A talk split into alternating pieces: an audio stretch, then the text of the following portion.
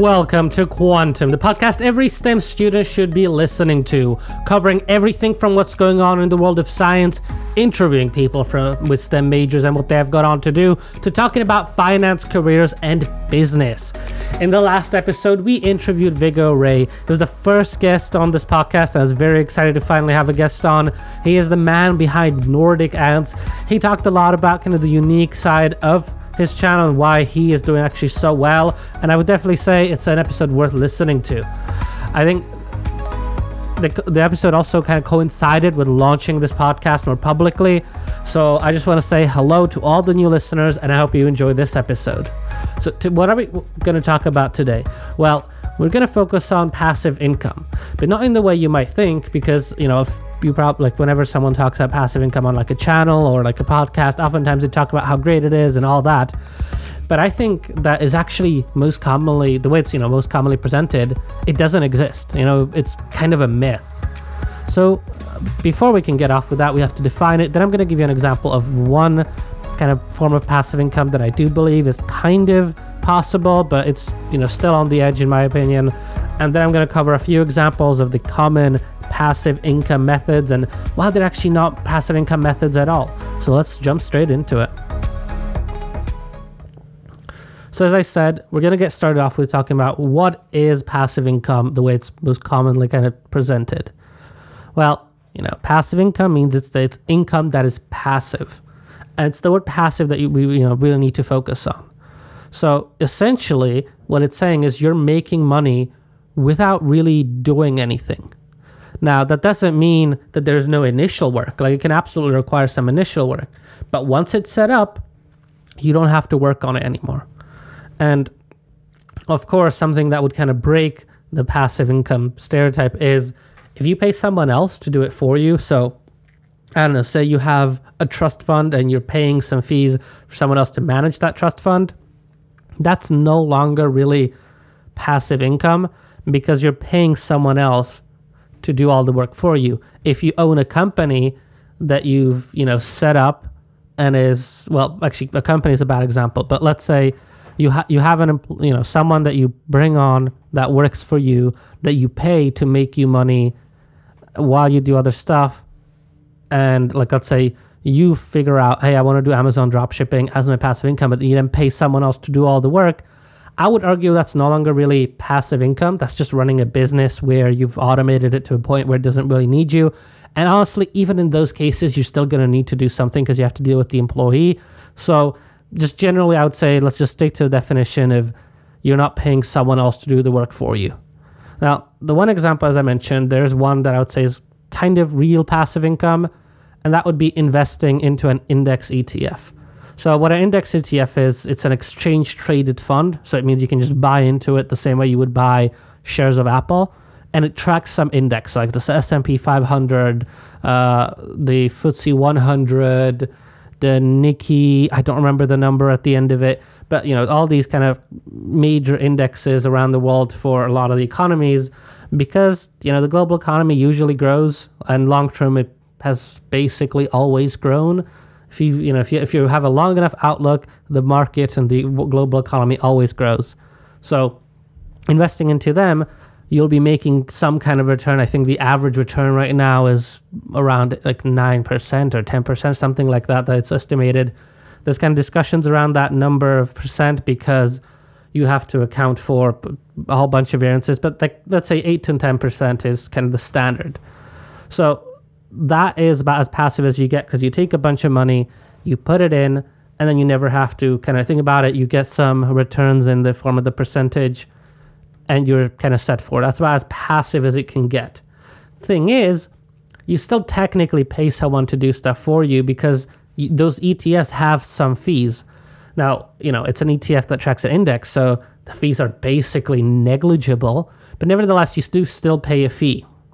So you can kind of argue, well, is it really kind of there? But I think the reality of the fact is that because the fees are so negligible, it that like I, I wouldn't really count them because compared to the effort and all that of all the other examples of the kind of stereotypical ones, it's nothing, right? and I do want to kind of take a side note here because I am, you know, quite uh, my background is quite a bit in finance. I have a business that operates in financial sector, so I just think this is cool, and a lot of people don't know about this. But ETFs are actually very tax efficient. You know, like think about if you set up a bot uh, that would just track an index for you. So it buys and sells shares and all that, so your portfolio matches some index. That's automated. You pay some market fees, but you know that's just operating cost that you're not really paying someone else to do the work for you.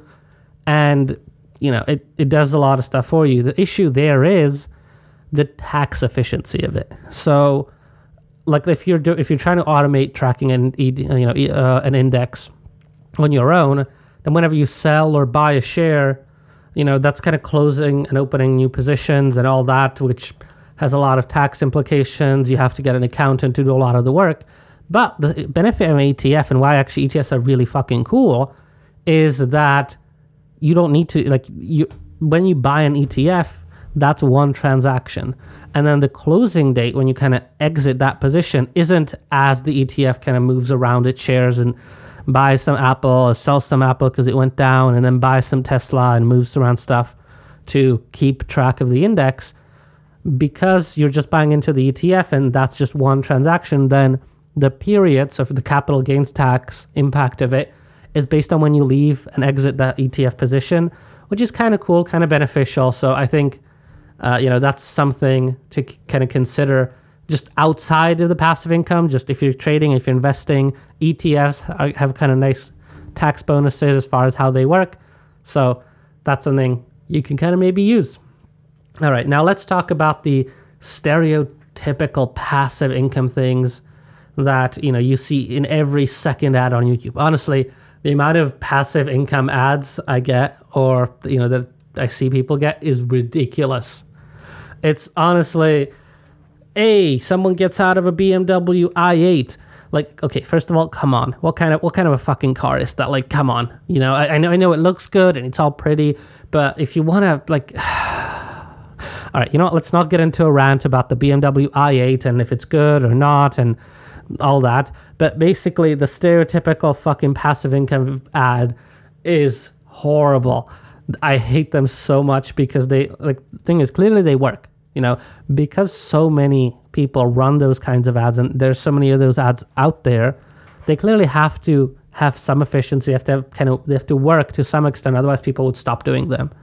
And I have to, to say that kind of bothers me because all the time those passive income ads are always to some course.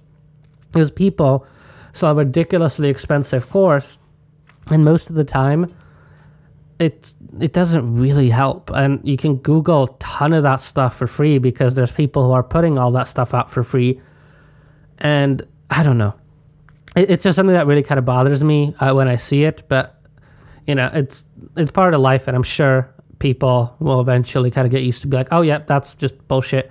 On the other hand you know s- spam calls still work with these you know scammer be like oh your irs refund you got to get us amazon gift cards or something like that still works. So I guess you know there's always going to be someone who falls for the uh, you know for these. I, I guess I could call them scams because I, I, really do feel like they're scams, but uh, it depends. They're selling a course. It's it's it's what it is. But let's talk about these specific examples. So the one that you all must know and love from every ad is Amazon drop shipping, or just any kind of drop shipping. Well, I would say that is absolutely not passive income. Because one of the kind of conditions for me to for, for you know something to be passive income is that you don't have to kind of work for it you know after you've set it up. And if you are you know if you're doing drop shipping or something you have to make sure you're selling the current products. You might set it up and then it might work for like a year. Maybe maybe you do a great product that's very lasting so if it works for a few years. But you need to rotate those items out. You need to adjust what you're selling. You need to change stuff up. And as such, like you could you still have to work on it. You still have to adjust what items you're actually selling. You might have to deal with settling the money and all that. So there's definitely still quite a bit of work involved. And especially if you're not doing Amazon dropshipping and just doing normal dropshipping, then oh god, is there absolutely work involved? And I'm going to talk about this, you know, the importance of marketing shit like this a lot And, you know, with dropshipping, you need to kind of get people to your website or to your store, wherever you're selling it, if it's not on Amazon. And that means marketing and that means work. And if it is through Amazon, like they're not going to put the item all the way at the top if they have more reputable sellers. So once again, you know, you're going to either need something super niche or you're going to you're going to need some kind of an edge. And to maintain an edge, that requires work. You know, you can have the most cutting edge company out there with the most amazing technology, but eventually they will lose that edge. That's the beauty of competition in the market. And that's why, you know, completely passive income like this will never work no matter if you're the most high end company with the most amazing patent that if they eventually someone will find a better solution and take away their edge, or if you have a drop shipping store where you're just selling stuff, right? It's just there's there's always an edge to lose, so you always have to keep working on it. Another very stereotypical one, and I actually find this one absolutely hilarious, is teaching paid courses. Like, think about it. You get an ad on YouTube of a guy selling a course on how to sell courses. Hey, like I, you know, at least he's doing something he's good at, like oh, they're good at, right? So, eh, fair enough. But I, I would say that still needs a lot of work yeah, you built the course and all that, and that's a ton of work. But I mean, like the continued work. Nobody's going to buy your course if they don't know about you. So, again, just like with dropshipping, you need marketing, you need a brand. So, you know, if you're a well known YouTuber or you have you have a kind of a brand established around you, then absolutely teaching paid courses can work. But if you know you, you need to build that brand and that's a ton of work if you don't if you don't have that already. And even then just maintaining that brand will be a ton of work. So again that's that's something that absolutely isn't passive. But i do want to kind of say one thing here that like like actually not but but additionally with those courses you really need to make sure the course is really good because you can have like okay maybe you can get 20 30 40 people buying it but then people will search for reviews. What do other people think about it? What happened? And if you don't have good word of mouth and you don't have a good reputation as far as the quality of your courses nobody's going to want them. And additionally you're like if you do a shitty course and then sell it for a ridiculous amount of money i don't think like that point, uh, is it a scam? I, I would say kind of is. It's kind of on the edge of a scam because you're charging people way too much for something that's that will be pretty useless to them. So I would say it's a ton of responsibility to put out a quality course, if, especially if it's paid. And you will need to put a lot of work into making sure you have a brand and build the brand and maintain the brand, which is continuous and as such, not passive. Now, another one, this is more of a classic passive income example, which is basically every MLM. So those are basically just pyramid schemes, which are first of all just the scam most of the time. So that's not great. But also it requires a ton of work because a lot of the times those MLMs are oh go sell this or go sell that to other clients and blah blah blah. Right?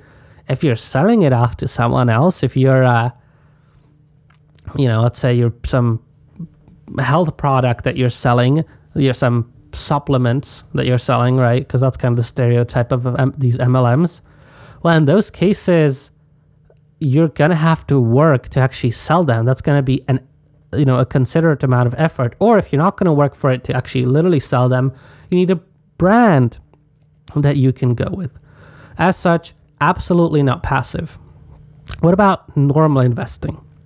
You know, that's the about least okay, that's one of the two least scammy thing, uh, scammy things on here. Well, actually, the last three are not scammy. They're just, uh, I don't know, the ads for them are scammy.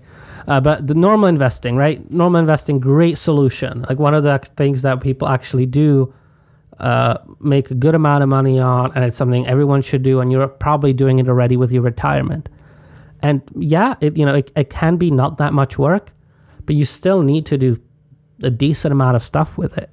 You know, either you put it in some fund and someone else manages it for you, in which case you're paying someone, so that doesn't really count as these kind of stereotypical passive incomes, or you need to do all the risk management, you need to pick stocks, you're probably going to have more money. Like you need to like let's say you have a standard portfolio, right? You need to adjust what's in it with time because new companies will come up, Old companies will die. Financials of the companies will change. Some investments will no longer make sense while others start to make sense. You need to make these adjustments, right? You, it, it's it's work, right? You still need to do stuff. And as such, once again, as sad as I am to say this because I love investing and I love trading, and I think it should be, you know, everyone should at least be investing if they have any money to spare at all, then it's still not passive. It still takes some work. Now, it can be not that much work, but it's still work. And as such, not passive income.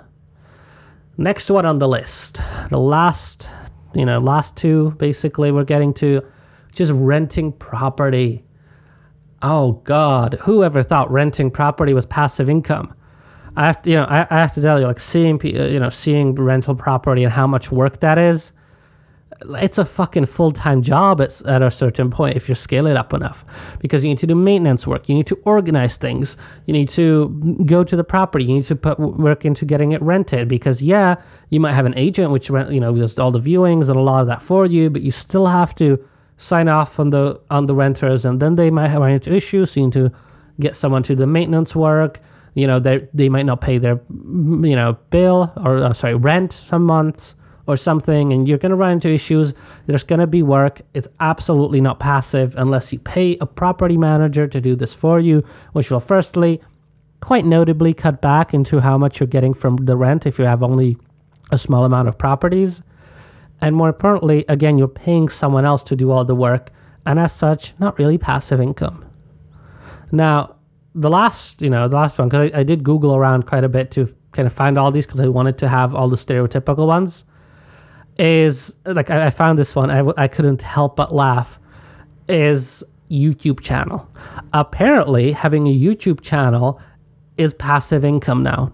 Now, I'm sorry, but look at anyone successful on YouTube. The amount of work they put in constantly posting content every day or every week or every month, constantly working, working, working, working. That is just not passive. Yeah, it can be a side hustle. You know, you can do it on the side, but in no way, shape, or form is it passive. It's so much work to do YouTube videos or podcasts or anything. Actually, I don't know. I feel like podcasts can be kind of easy going, all right, because this podcast takes me about an hour a day to work to do. But that's still like, that's an hour a day. And I have, you know, I'm just starting. And if it scales up, maybe it'll take more time. I'll probably have to get people to do some of this for me because I do other things. And as such, I think any kind of like this content production sites, a YouTube channel, Instagram, podcast, and any of this that apparently is passive income is absolutely not passive income because you need to produce content. And posting content takes work. So it is everything else but passive. So just to kind of conclude, because there's so many other examples that we can go over. And I, I do want to say one thing. If you have an example that is truly passive, please tell me about it because I would love to be proven wrong on this because there's so many cases that I've seen of this kind of passive income and it's not really passive income. It takes far more work than is ever presented in all this marketing and of all these things.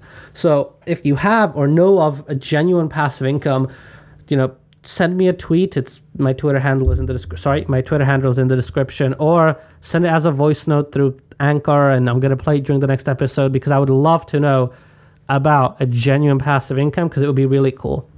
But now to conclude, you know, no income is really passive. You know, yes, you can automate it to some extent and reduce the effort it takes, but it will never be effortless, right? The effort, like to actually making, pa- you know, income is a, is is the is kind of built on the effort you put in, the foundation you already have that you're kind of working from, and then the money you put in. It will directly correspond to how much income you make.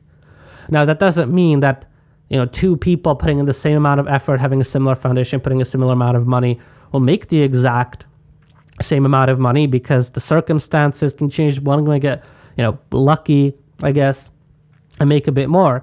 But in your situation, in the exact identical situation, the effort and the foundation and the money will directly correspond to how much you make. Now, the effort doesn't have to be, you know, literally just working more. It can be uh, kind of working towards understanding so you can make it more efficient, stuff like this. But at the end of the day, in the majority of cases, it will come down to this pattern. So if you want income without working, then you'll have to pay the price somewhere else, right?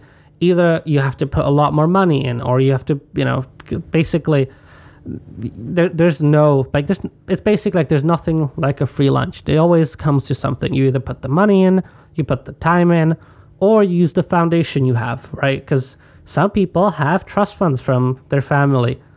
That's you know that's about that's pretty kind of that's income they don't have to really work for. Uh, so I guess you know that's that's the foundation. Other people might have just made a lot of money in the past, so they invest a lot of it and they don't have to work that much. Well, again, that's the money you put in. Someone else, they might not have that much money, they might not have that much of a foundation, but they might work like crazy for 10 years and they build up to a point where they can not work as much and have a decent income. So it's always a combination of these three from everything from what I've seen as far as how much income you can have. Now, opportunities, you know, opportunities will come, which will greatly boost what you can do with one or another. But that's, you know, that's kind of luck. You know, I, I don't want to say it's literally luck, but don't don't rely on the opportunities that come to really build this out. Use those opportunities to give you a boost. So you know you have a better foundation when you're kind of when you're building. But at the end of the day, you still have to work for it. There's it, it, nothing will come for free. No passive income will ever be completely effortless, and so it will never be really passive income. So I think I'm going to end off my rambling here because I really could complain about this for a long, long time, and I could give a hundred other examples of that I've seen because I uh, when googling I cut down quite a bit to focus really on the main ones. So thank you for listening. And if you are listening on Apple Podcasts, please consider leaving a rating. It'd be greatly appreciated. If you have any feedback at all, or specifically the example for passive income, you can reach me on Twitter, which is at Quantum2. So it's the name of this podcast with a number two at the end, or through Anchor. Both of those are in the description of this podcast on Spotify or on Apple Podcasts or wherever you're listening. So thank you very much. I hope you have a lovely day. Bye.